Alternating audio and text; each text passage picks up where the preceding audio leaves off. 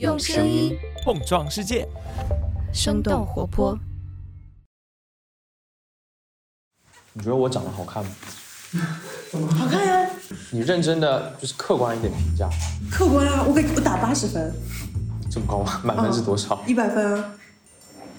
你觉得我长得怎么样？还行，还行。你呢，科尔汀？你觉得我长得好看吗？你是我见过最美的男人。孙老师，嗯，你觉得我长得怎么样？特别好。特别特别好。不用害怕伤害我。我为什么要伤害你？我不是在夸奖你吗？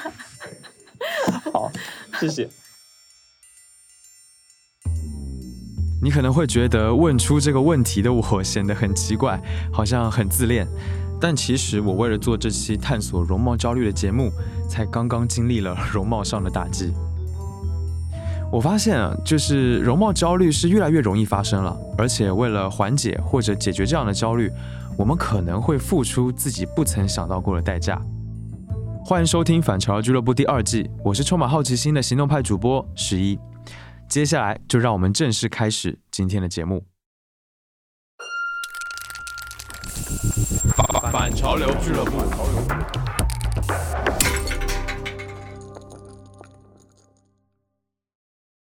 在周围人的眼里，我长得不说帅吧，但至少也不算丑。大家一般不会觉得我的脸有什么问题，我自己也是。但是，一次去医美诊所的经历，却让我不禁对自己的脸产生了怀疑。十月的最后一个礼拜，我约了一家医美诊所去面诊。当时我只是纯粹的好奇，我这样一个并没有什么容貌焦虑的人，也不太会被别人动摇的人，如果去医美诊所会发生什么呢？我现在已经来到了 我预约的这一家医美诊所。你好，啊，先生好。好。您预约的几点的？三点。刚进诊所的时候，真的还蛮紧张的，这是我第一次去医美诊所。我一个男的去做美容咨询，还是有一点不适应的。等了大概十多分钟，一位穿着白色西装的女士走了进来。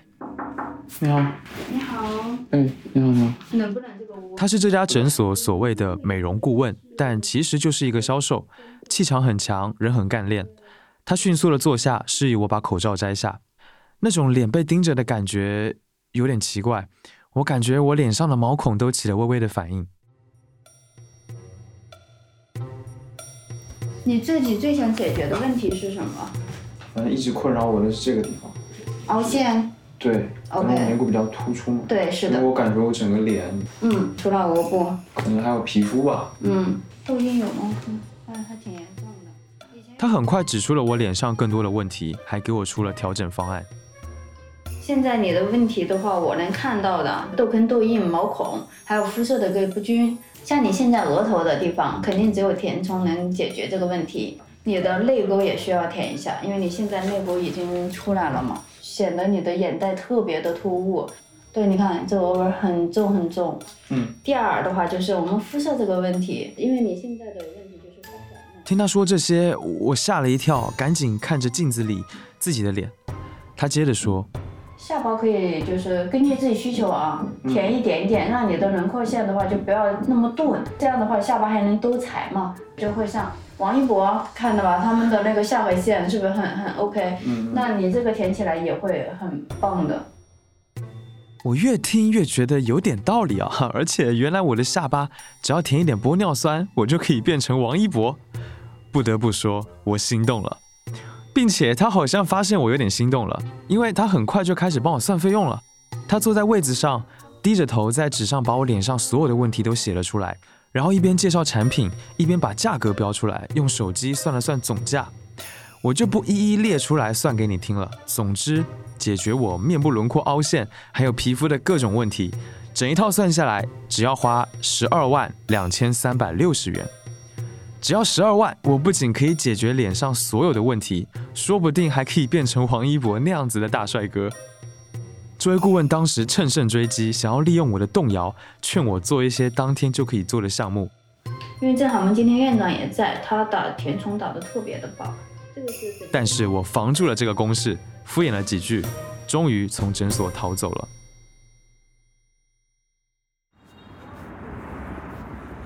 出了大门，我走在北京阳光明媚的大街上，感到非常的魔幻。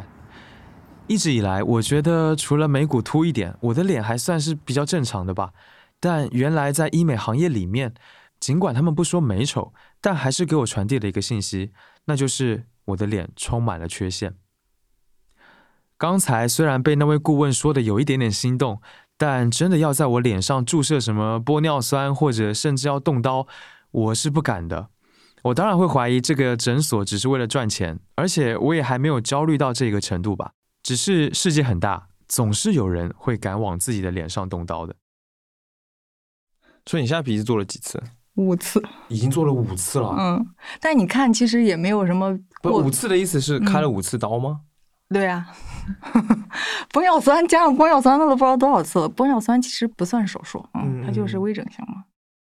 菲菲是我通过朋友认识的一位外放开朗的女孩，她曾经在韩国上过学，后来进入了医美行业工作。她的鼻子做过整整五次美容手术。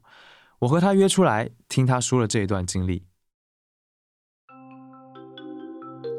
我在韩国上的高中，就我去的时候，我就会觉得自己是个土妹，你知道吗？因为韩国人都很洋气嘛。但是当时也没有觉得就是自己要做医美，就觉得应该去从皮肤或者哪方面改善一下哈。然后自从上了大学大一那年，就是我的前辈，一个上海的女孩，在我们学校后门的一家医美小诊所哈，打了个那个玻尿酸的鼻子。你知道什么是玻尿酸吧？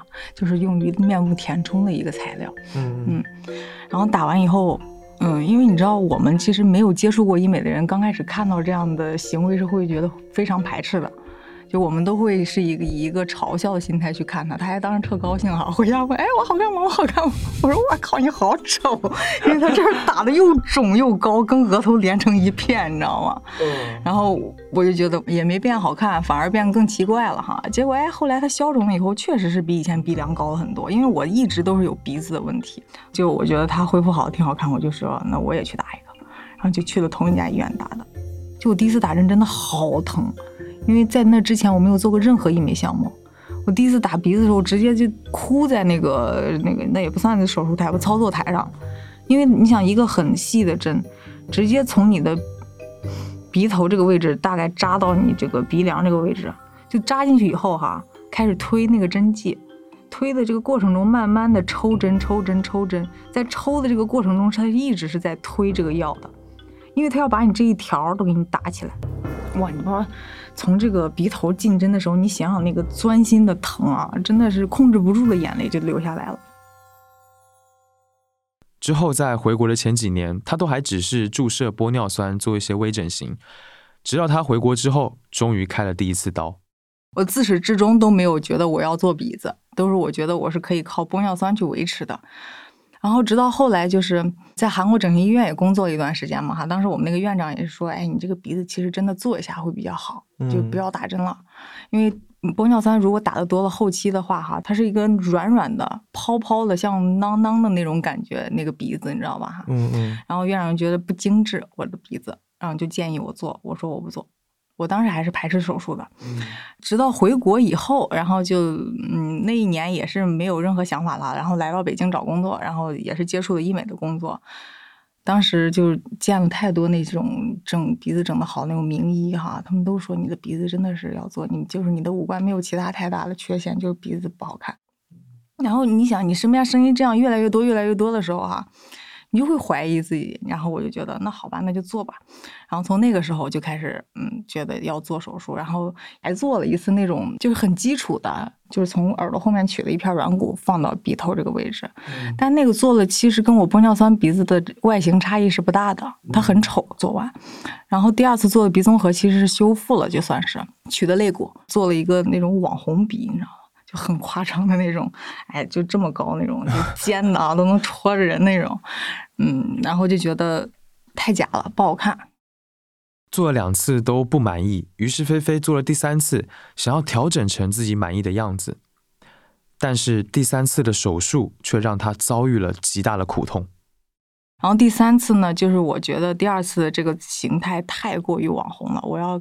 在这个基础上全部给降低，就山根也降低，鼻头也降低，这个鼻小柱也降低，结果呢，因为那个医生确实也觉得，就是他想尽力为我改造成最好哈。然后他在第三次修复的时候给我加这儿鼻孔，因为我鼻孔你看现在还是有点外露的，而且不对称。他觉得就是肋骨已经取了，咱们这次就不取了，就因为原有的材料已经不够了，就给我放两片异体骨。异体骨呢，就是有两种哈，一个是人工骨，就是人造的，还有一个是死人的骨头，就是遗体捐献者身上取出来的，脱钙处理以后哈，就放到我们这种求美者身上。但是我对那种骨头呢是排异的，在大概。第二天、第三天，就是当时整个这个鼻腔这儿全部都是肿起来，很高。然后到第四天的时候，眼睛都肿了，就不知道我自己那个情况里面是个什么样子的哈。去了以后，医生就拿那个插管和注射器去负压，把这个里面的组织全都吸出来。这边的组织都已经全坏死了，就被这个感染物感染到，就是鼻腔都是脓啊或者血那些乱七八糟的东西，你知道吗？就已经烂了，天哪！嗯，这是第三次，然后这已经留不住嘛，这个鼻子，当时心态特别崩溃，就因为我觉得，嗯，首先我会就有点怪自己哈，为什么就是还不满足于第二次要做第三次，然后也其实挺埋怨医生的，就我觉得你在没有与我商议的情况下，你给我放了两片这样的骨头，所以他是在你不知道这件事全麻，因为这种鼻综合手术都是需要全麻的。然后他可能做着做着，他觉得哎，这个鼻孔还差点意思啊。手术遭遇失败，鼻子变形，菲菲整个人都崩溃了，也无法工作。之前那一个月，其实工作也就没了嘛，因为我跟老板说，我说我现在这个状态，因为心理已经出现问题了。当时，嗯嗯，就是你想，我本来拥有一个那么高挺的鼻子，到这儿全部感染溃烂，全部取出来，其实当时鼻子是变形的。反正就后来调整好心态去信仰工作以后就。等了半年，因为必须得间隔半年，等我自己这个组织恢复一下，对它的修复能力修复好了以后，就我的体质也上来了以后啊，然后又去做了第四次，因为第三次不是那些材料都取出来了，我的肋软骨也废了嘛，就又取了肋软骨。你知道医生跟患者之间哈，如果他要反复给一个患者做，都没有让这个患者满意的话哈，他自己的心理也会出现问题的。这个医生。所以，在我第四次手术的时候，其实对于他来说，已经是他第三次给我做手术了。他当时还是找了同一个。对对，我还是找的他，因为我觉得他的审美是 OK 的，只是他没有在我身上发挥出他真正的这个手感。结果第四次，哎，没有出意外，他还是没给我做满意。好折磨啊，感觉这个过程。对他给我做的每一次鼻子都不一样，你知道吗？每一次他都有新的想法，然后？然后他第四次做完的时候就。特别像老鹰嘛，那个鼻子。对，而且我鼻子当时这样推的话，哈，就你能看到这儿明显鼻头的骨头，白色的骨头，哈，就在皮肤下面，它在左右的晃。嗯，就是他已经给我鼻子拉长到，嗯，就是皮肤可能被撑的就薄薄的一层皮肤在那儿了。然后也不好看，不管有没有表情哈，他这个鼻子都是一个很尖的这个样子杵在这儿，你知道吗？尤其是低头的时候啊，它更长。然后鼻孔，鼻孔不是还是外露的吗？他鼻孔还是没给我改善好，就把鼻头给拉下来了。连续四次的手术让菲菲精疲力尽，到最后她找到另外一位医生，在鼻子上最后一次动刀。当时就挂了北京八大处那个号哈，我说我能不能把我鼻头单独修一修？嗯，然后八大处医生说，如果要修，就得全部取出来重新做。那我的材料等于又废了，就我的肋软骨又白取了。然后我当时就觉得，哎呀，其实也没必要，就是可能是没有那么满意哈，但是就还是比以前好了。我就觉得自己再调整调整心态吧。结果随着时间 流逝哈，这个鼻子越来越长。因为鼻头会下旋，就因为我们地球有地心引力嘛，嗯嗯，就更长，就像巫婆鼻了。当时就啊，我就觉得不行了，我我也不难为他了，他也放过我，就我俩彼此不要再打扰了，我不找他们，然后就找了个另外一个医生，跟他就是，哎呀，算是。我还把这次哈把我的这个诉求打到一个 Word 的文档里面，带了我写了个 brief 是吧？对，我不能再口头的这样这样说了，我怕他记不住，你知道吗？嗯。然后这次就带着文档过去，医生觉得啊都没问题哈，就是走自然挂的。他说行，结果他还把这个文档带到手术室，放在我的脸旁边，你知道吗？因为他做一点，他要看我的需求。这次做完，这已经一年多了，我丝毫没有说想着再去做鼻子的这个想法，没了。而且这已经也取了第三次肋软骨了。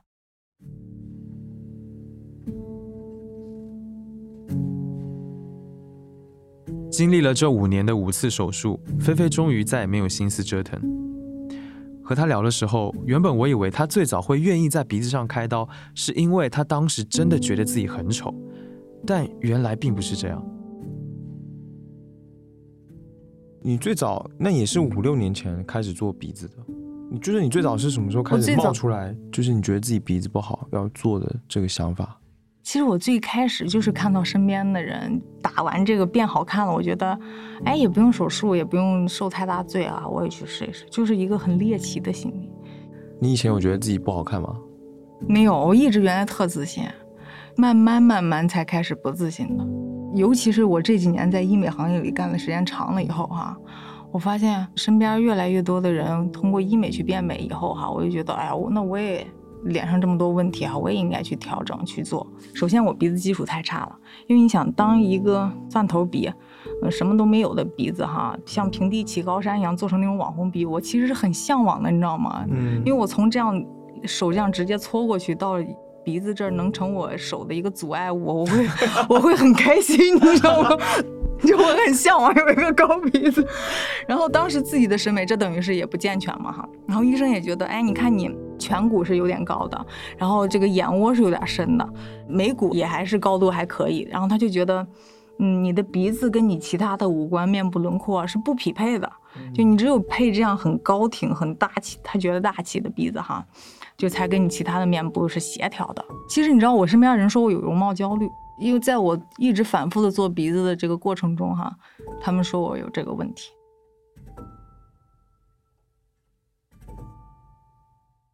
我看着菲菲精致的面孔，产生了一个深深的疑惑：到底什么样的脸才是美的？是医美行业还是医生说了算吗？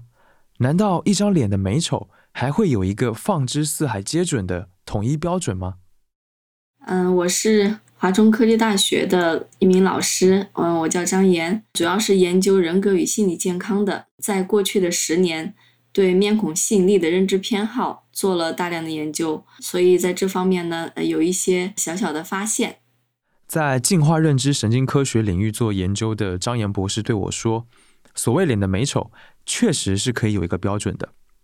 在大脑判断面孔美丑的这个复杂的过程中，有三个因素早就已经被证实，能够用来从科学上简单的决定一个人的脸是不是美的，是不是对人有吸引力的。”这三个因素分别是平均化、对称性以及性别二态性。平均化的脸，过去的研究者做研究是把很多面孔叠加起来，它的五官、它的各个部位分布就更平均了。这研究者就发现五官长得更匀称。各个比例呀，嗯，其实大家可以看一下，网络上有很多关于这个面孔的标准，比如说两比例一角度成就瓜子脸，还有就是三庭五眼四高三低，那这些其实都是都是这个做平均化的一种处理之后的结果。那对称性呢，就是左右对称、上下对称啊。性二态性这个性别特征要明显，比如说女性如果长着一张男性的脸。颧骨很高或者面孔很宽，那肯定是不好看的，就有点男性化，别人会觉得像女汉子。男性就不一样，他如果是长得比较女性化，比如说瓜子脸很白，然后脸很秀气，看起来就很漂亮，就让人觉得很舒服。越是满足这三个指标，人的大脑就越会喜欢这样的脸。具体就表现在大脑当中的前额叶和颞叶的区域。或者是呢，我们再给他戴一个脑电帽，看他的大脑的反应。比如说，看到一张美丽的脸和一张不美丽的脸的时候，呃，哪一种面孔能够让他大脑有更强烈的反应？那我们就知道这一类面孔肯定是更有吸引力的，唤醒度更强的，愉悦度更高的。所以可能是跟大脑里面的哪个区域更相关呢？前额叶，因为前额叶它是在这个认知心理学当中是。作为监控、调节、注意、参与高级认知加工的，所以对我们这个判断来说是比较重要的。但是呢，呃，面孔的加工它有一个非常独特的区域，就是颞叶，就在耳朵旁边。而且大量的研究也发现，这个面孔的加工，颞叶它具有特异性。前面说的这一些都是大脑对于面孔整体的判断，张岩博士不仅研究了面孔的整体特征，还进一步研究了局部特征对于一个人面孔吸引力的影响。我们用眼动技术，呃，让被试看这个面孔，让他判断就是这个面孔是美的还是丑的，就发现他首先会看眼睛和嘴巴，接着再会看鼻子，但是他对眼睛和嘴巴的注视时间不是很长，对鼻子的注视时间是最长的。看到鼻子的时候，他的瞳孔直径也是更大的，也就是说。鼻子是他判断这张脸是不是美丑的关键因素。美容当中，这个隆鼻比例好像比较高吧？那是不是一个人的脸整体最大可能的满足平均化、对称性、性别二态性，而且鼻子还好看，他的颜值就一定是高的呢？是，但又不完全是。我们在判断面孔的美的时候呢？实际上是会动用我们很多的资源，比如说我们过去的经验，嗯，还有我们的审美偏好，嗯，还有当前这副面孔对我们大脑的一个唤醒，因为它是一个社会性的活动，所以它不像是正方形啊、三角形啊这种就是很简单的这种判断，其实它是一个非常复杂的一个过程。更何况前面说到的平均化的脸其实并不存在。哈佛大学的教授托德罗斯曾经用一本书，名字叫做《平均的终结》，来告诉大众：如果用平均的身材和平均的长相这样子的标准，在整个地球寻找一个绝对意义上的标准人，会发现每个人都和这样的平均相去甚远。反而是有时候偏离平均的特征，往往能够成为一个吸引人的特质。我们接着回到菲菲的故事，不知道你还记得她说过的这一句话吗？你以前有觉得自己不好看吗？没有，我一直原来特自信，就是慢慢慢慢才开始不自信的。所以在做美容手术之前，菲菲其实，在大家的眼里并不难看，她也对自己很有自信。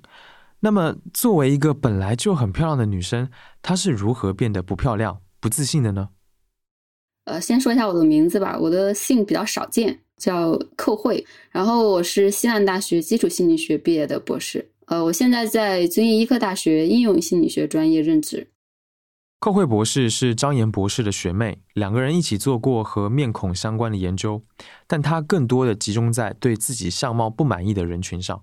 她告诉我，会影响面孔审美的因素非常的多，其中一个几乎对所有人都有影响的，就是来自社会的压力。因为现在这个互联网非常发达，呃，我们基本上每天都会接触到各种各样的媒体平台。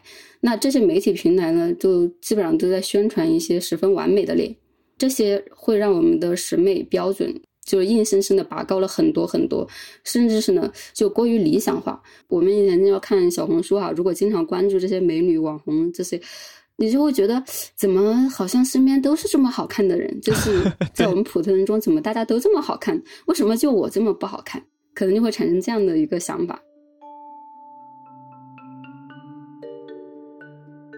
有个概念哈，叫理想的呃外貌形象内化。媒体宣传的这些完美的脸、完美的身材啊，它形成了一种社会审美标准。这个审美标准。呃，他宣传是一回事，但是我接不接纳他，我接不接受他是另外一回事，啊，但是很遗憾，我们大部分人都不太能坚持自己的审美标准，而是被这个社会主流的标准同化了。特别是在我们这个集体主义文化中，哈，我们更强调就是我们要符合社会标准，而不是说要坚持自己的个性。所以呢，媒体的这些更容易影响到我们的审美标准。这个社会压力，我们更具体来说，应该叫外貌社会压力。一般有两种，一种就叫外貌媒体压力啊，就是我们刚刚说的非现实的一个面孔审美标准，这会导致我们的相貌不满意。啊，我们啊，任何改变相貌的努力，就包括现在化妆啊、整容啊，都是为了减少自己的容貌跟这样的一个社会审美之间的一个差距，来减少社会压力。这是一种哈外貌媒体压力，还有一种叫外貌人际压力。呃，我们在人际交往过程中，可能会有很多的外貌相关的一些谈话。有研究发现哈，谈话中越是经常涉及到外貌相关的信息，那你越容易相貌不满意。而且年轻的女孩儿，她们更关注外貌，谈话的内容呢也更多涉及外貌，这可能会增加她们外貌不满意的一个风险。这是人际压力的一个方面哈。还有一个方面就是集体主义这个文化中，我们其实是很在意别人的评价的，所以呢，就有一个特质叫对负面外貌评价的恐惧。如果你对这个负面外貌评价的恐惧程度比较高，那么你感受到的这个外貌人际压力，它其实比较大的，因为你非常担心别人对你的外貌做出一个负面的评价。菲菲其实就是这样，她真正开始对自己的容貌不满意，就是在她进入了医美行业以后。毕竟那里的工作无时无刻就是在讨论外貌，因为那些对自己外貌不满意的人群，寇慧博士做过更深的研究，他发现啊，这样子的人群比一般人会更容易去寻求改变相貌的方法。如果化妆解决不了，就会去整容，而且这样的人群呢，还可能产生一种功能失调的认知行为模式。我想，这很可能就是导致菲菲愿意做五次整鼻手术的原因。我对其他的没有追求。你看，我只在鼻子，我反复折腾了五年，一年修复一次嘛。这今年等于才停下来。我去年还在修复，去年十一修复完的。你是会一直看着镜子，然后就做完之后，你还会一直去找它的瑕疵？会。其实原来特讨厌我，就第二次和第四次的那两个鼻子，觉得特丑，觉得我靠，为什么还没有修好呀？为什么还是不好看，还不满意？直到今年我才不会这样，因为我觉得够了。就我觉得我心态已经不健康了，就在鼻子这个上面对自己的要求实在是嗯太高了。所以你当时做完鼻子之后有什么改变吗？就你的生活？没有，但我自己变自信了。嗯，我当时觉得我操，谁也配不上我。尤其是第二次那个网红鼻啊，做完的时候，我真的觉得谁也配不上我。而且当时肋骨真的太疼了，疼到我觉得。就是以后任何一个男的都不配拥有现在这么完美的我，你知道？首先他没有在这个阶段陪着我度过，因为那个阶段太难熬了，就恢复期太难熬了。然后当时不是就做完鼻子一个多月吧，就第二次鼻子去十三了，当时十三，然后还有几个小男孩，估计零零后啊。你说那夜店吗？对，来问我要微信，我说你太小了，弟弟，因为当时那个鼻子真的。就很网红，你知道，当时我长得就就太网红了，被那个鼻子弄的。除此之外，因为变得更漂亮之后，她甚至在工作上还多了一些机会。你知道，我近期不是就是另外一个部门就想把我要过去啊，因为那个部门是偏市场的，就要见一些客户什么的哈。他们觉得他们现在底下那两个女孩形象不足以支撑去外面去跟客户侃侃而谈，你知道吗？就觉得想把我要过去。所以这就是你外貌给你带来的优势啊！嗯嗯，就很直接。对。无论如何，菲菲她个人的这种感受，在张元博士那里还是得到了验证。颜值高的人的确会得到更多的好处。过去的很多研究者做了大量的研究啊，就发现被认为那些富有吸引力的人，往往也被认为他们有更高的社交技巧。有更好的心理健康水平，或者是有更多的朋友，表现出较少的孤独感和较少的焦虑，他有更好的一些品质和能力。我们也做了这样的研究，我们做的是能力，结果就发现呢，确实是这个对能力的评价和面孔是有关联的。那些面孔吸引力越强的人，我们认为他能力也是越高的。这个能力指的是什么能力呢？普遍的能力吧。就没有限定到底是学习上的还是工作还是人际交往，就是一个总体的能力。嗯嗯嗯，天哪！所以长得好看 就可以活得更幸福，听起来。是的。但是为了变得更漂亮，菲菲付出了什么呢？一个耳朵软骨，三根肋软骨，一场又一场让人身体痛苦且疲惫不堪的手术。甚至还有因为整容不成功而带来的一段时间的自卑和崩溃。同时，在这期的探索当中，没有能够寻找到的问题和解答是：这种容貌上的红利能持续多长时间，又能在多大程度上影响一个人的人生呢？不过，张燕博士说到了另外一个研究，或许能够给我们更多的一些思考，那就是除了美容手术和微整形能够让你的颜值发生改变，你本身的人格。也能决定你的颜值。我最初特别想证明，嗯，这个人品、人格魅力还是很重要的。所以我也做了人格对面孔吸引力的研究。这项研究一四年发表的，当时发表还引起了一些小小的轰动。嗯，像那个美国 Men's Health 这个比较知名的一个杂志，他当时就把我们这个研究刊载到他们杂志上。研究的结果啊，证明了这个人格对面孔吸引的影响是非常大的。我们做了三组实验，让被试分别去判断同样的面孔，我们赋予他一些信息，比如说赋予他积极的人格、消极的人格和没有赋予任何信息，让他间隔两周去判断这个面孔的吸引力，就发现赋予了积极的人格的词汇的这样的一些面孔被知觉为更有吸引力。而那些被赋予了消极人格特征词汇的被试就认为他们吸引力就打折扣了，所以这个研究就发现，其实人品也很重要。如果说外表长得不好，那真的是要用人品去补。现在身边所有人告诉我哈，你在做的下一个手术必须是。嗯，剖腹产 或者是 顺产这类似的，反正是不要再去做这些了。嗯。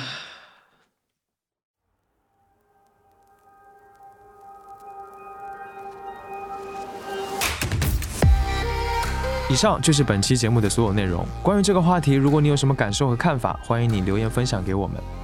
感谢收听《反潮俱乐部》第二季，这是一档由生动活泼出品的青年文化播客节目。我们的幕后团队有监制徐涛，声音设计和剪辑 Look，视觉设计饭团，媒体运营姚，以及节目主播制作人十一。你可以在各大音频平台还有泛用型播客客户端搜索订阅收听《反潮俱乐部》，也欢迎你订阅生动活泼的微信公众号，关注我们出品的其他播客节目。另外呢，要特别感谢的是本期节目的嘉宾菲菲、张岩博士、寇慧博士，以及我的朋友小萌，没有他们就没有这一期节目。我是充满好奇心的行动派主播十一，我们下次见。